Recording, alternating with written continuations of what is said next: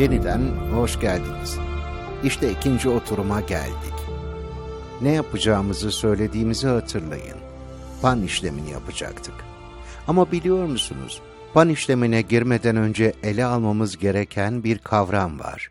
Bu Tanrı var mıdır sorusuna verilen çok yaygın bir cevaptır. Ve buna agnostizm denir. Şimdi Tanrı var mı, var mıdır sorusuna verilen apaçık cevaplar evet ve hayırdır. Öyleyse agnostisizm diye gerçekten doğru üçüncü bir seçenek var mı? Önce kelimeye bakalım. Ne anlama geliyor? A olmadan demek. Gnosis, bilgi olmadan demektir. Yani tartışmamıza uygulandığında bilgi ve malumat basitçe yeterli olmadığı için bir karar verememek anlamına gelir. Bu büyük soruya verilebilecek en dürüst yanıt. Ve biliyor musunuz? Bu matematiksel bir temele de dayanıyor. Avusturyalı matematikçi Kurt Gödel, eksiklik teoremi dediği şeyi tanımladı. Eksiklik teoremi bir teoriyi işin aslı olarak adlandıracaksanız, o teori için dikkate alınabilecek her uygulanabilir bilginin elinizde bulunması gerektiğini söyler.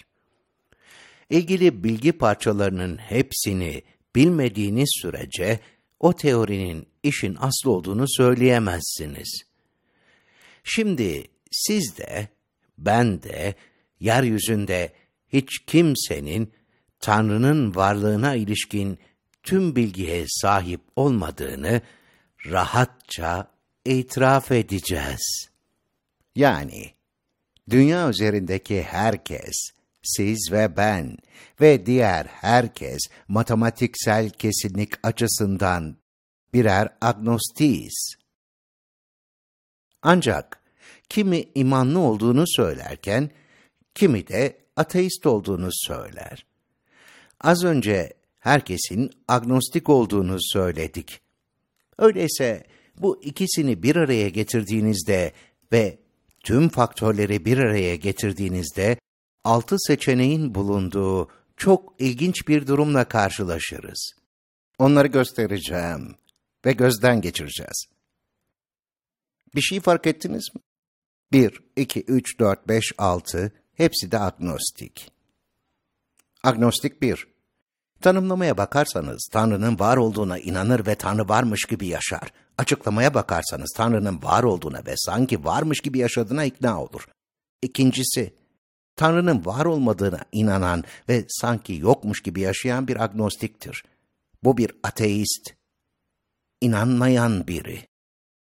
Diğer dördü de agnostik. Bunlara baktığınızda her şeyden önce hepsi agnostik. Ama italik yazılmış bazı kelimeler var. Gibi yaşar. Gibi yaşar kelimelerini okurken takip etmenizi istiyorum.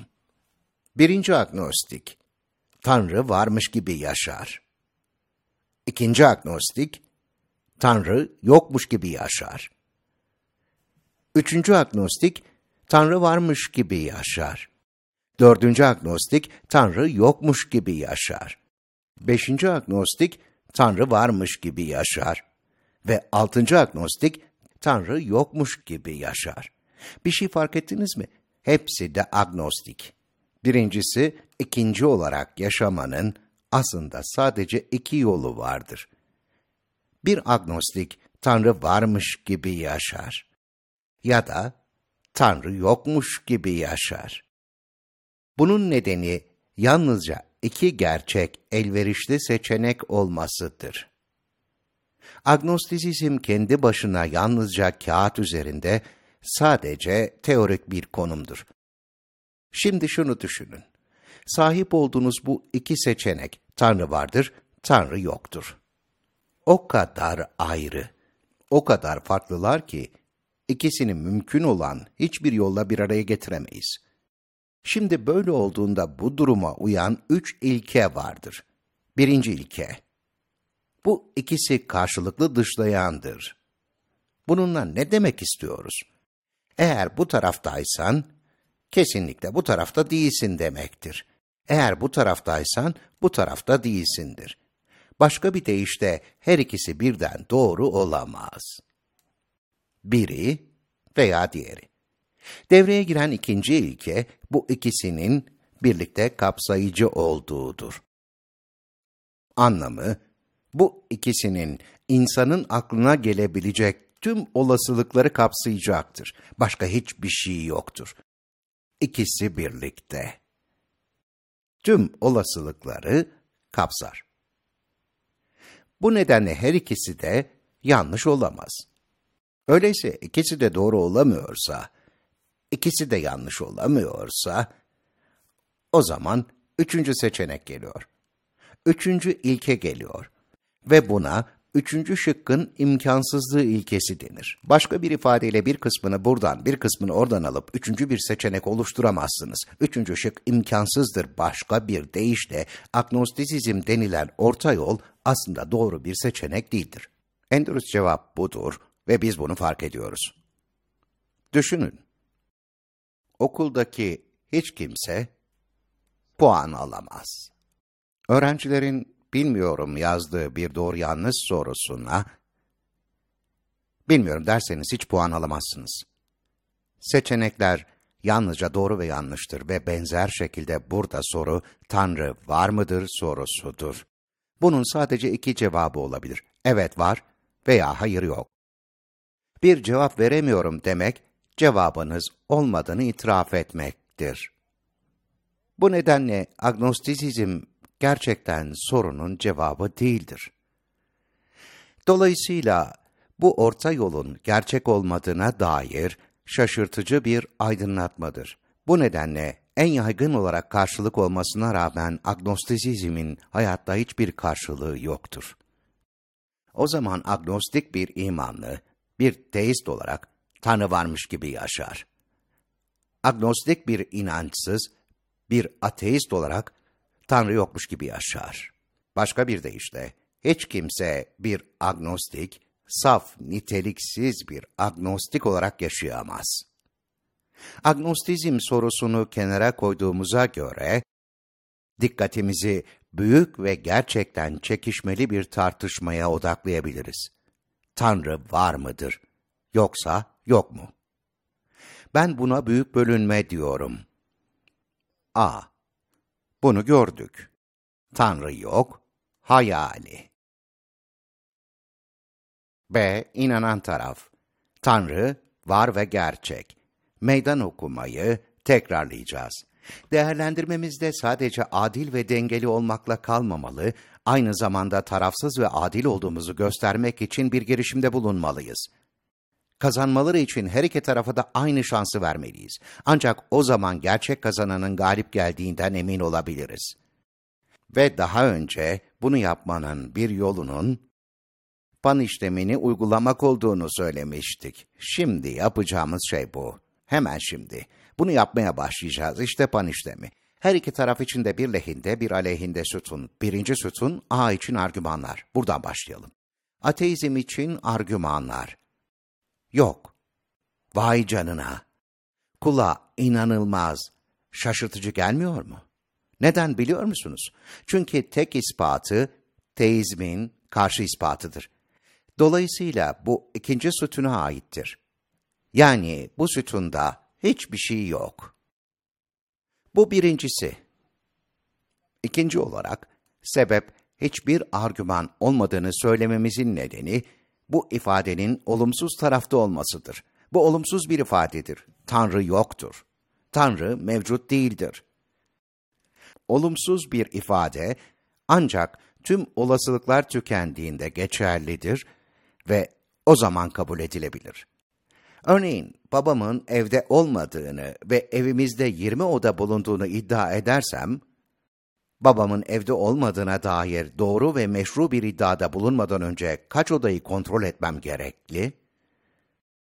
20 odayı da. Bir odayı bile kontrol etmesem, babamın evde olmadığına dair meşru bir iddiada bulunamazdım. Öyleyse başka bir deyişle, birinin burada olmadığını söylemek için tüm olasılıklara bakmalı ve hepsini tüketmeliyiz. Şimdi bunu sorumuza uyguladığımızda, bakın, eğer Tanrı varsa, bir yerde olmalı. Hiçbir yerde yok diyemeyiz. Hiçbir yerde yoksa yoktur. Tanrı bir yerde olmalı. Gerçekten biliyor musunuz? Gerçekten şehrinizin her köşesini biliyor musunuz? Eyaletinizin, dünyanın, peki ayın, ya güneşin? Güneş Samanyolu galaksimizde bir yıldızdır. Kaç yıldız olduğunu biliyor musunuz? Samanyolu galaksimizde 200 milyar yıldız var. Galaksilerin sayısına ne demeli? Gökbilimciler bilinen evrende yaklaşık 600 milyar galaksi olduğunu tahmin ediyorlar. Düşünün. Öyleyse buraya dönüp şunu diyebilmek için kaç yere gittik? E her şeyi kontrol ettik. Hiçbir yerde yok. Bu gerçekten kulağa inanılmaz, inanılması zor gelmiyor mu? Öte yandan, Tanrı dolaşıyor olabilirdi. Biz yapıyorsak, o niye yapamasın? Yani onu mutfakta aramaya gittiğimizde, o oturma odasına gitmiş olabilir. Öyleyse ne söylüyoruz? Tanrı'nın hiçbir yerde olmadığı konusunda gerçekten inandırıcı bir iddiada bulunmak için evrenin her kıyı köşesini yalnızca bilmekle kalmayıp üstelik aynı anda bilmemiz gerektiğini söylüyoruz. O zaman geçerlidir. Şimdi bu her yerde bulunma özelliğine her zaman her yerde olma denir ve evrenin her bir parçasını bilmeye de her şeyi bilme denir. Bunlar Tanrı'nın sıfatlarıdır. Yani Tanrı yok demek için Tanrı'nın niteliklerine sahip olmanız gerekir. Ama buradaki çelişkiyi görebiliyor musunuz? Ya da belki senin Tanrı olman gerekecek. O zaman da sen kendin Tanrı olursan Tanrı olmadığını söyleyemezsin. Öyleyse bu sütunda hiçbir argüman yok. Buna kaç puan verirdiniz? Her sütuna puan verelim.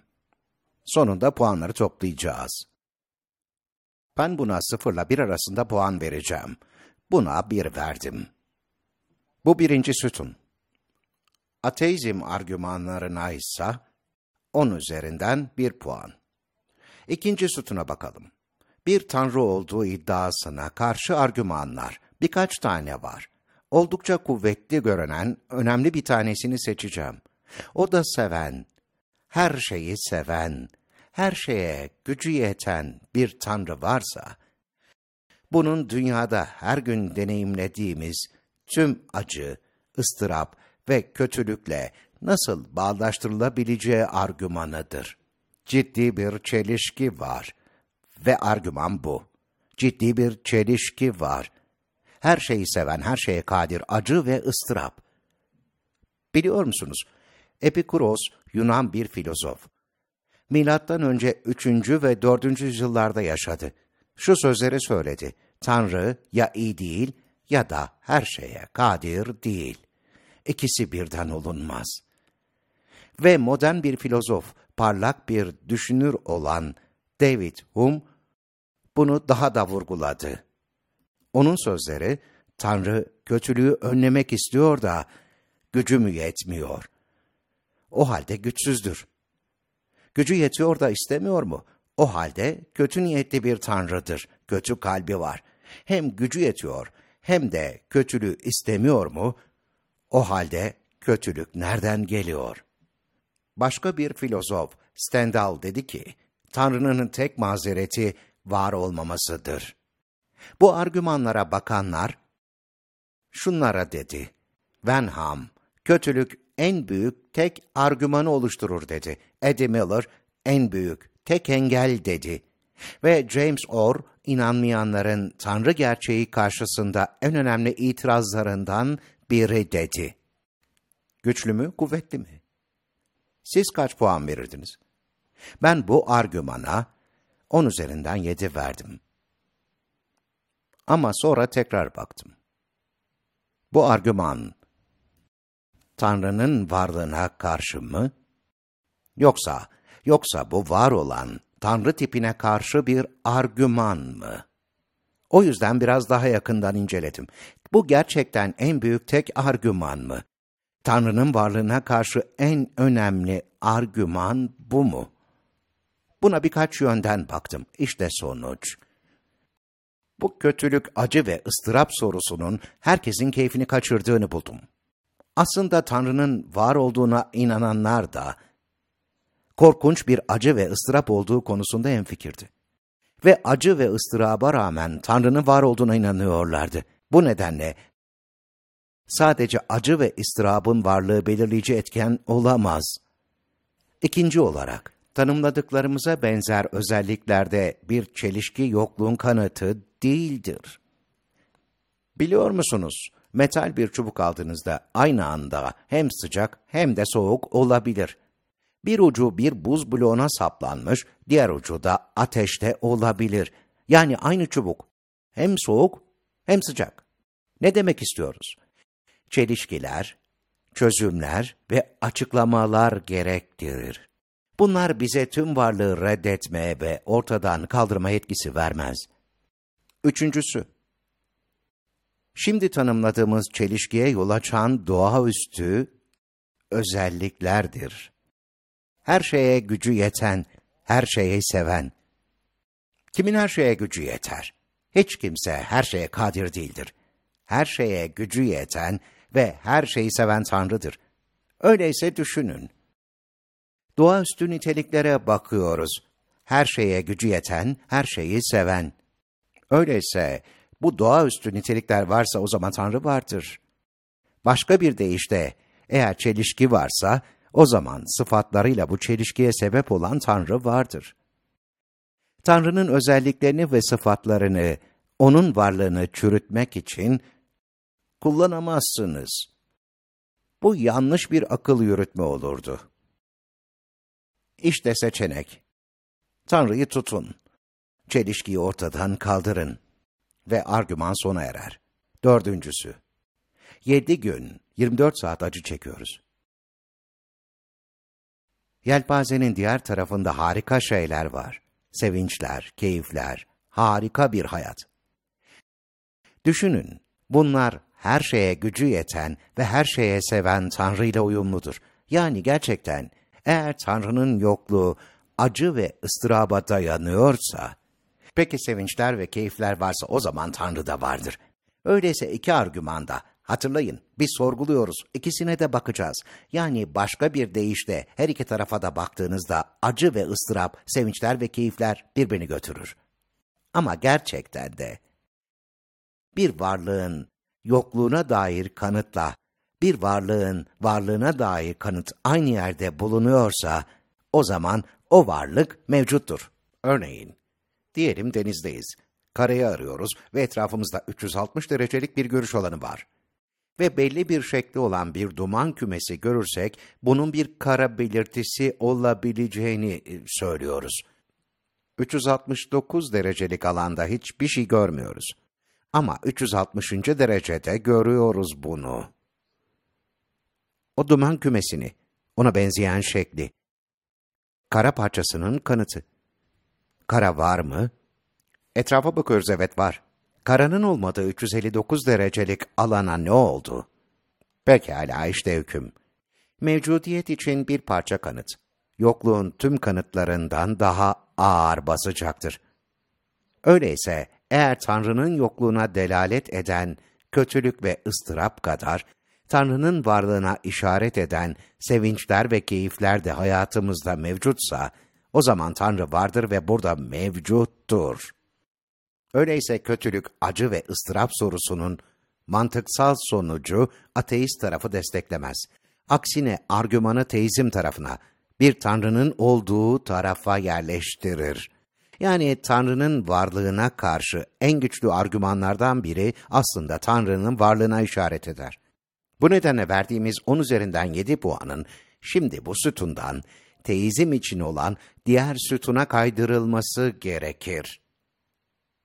Üçüncü sütuna bakalım. Teizm için argümanlar. Birkaç tane var. Bir tanesine bakacağız. Buna mantıksal analiz deniyor. Mantık güvenilir olmak için iki adım gerektirir. Birincisi herkesin kabul ettiği bir temel önermeye sahip olmalıdır. Kendisi tartışmalı bir önerme ile mantıklı bir söylem başlatamazsınız.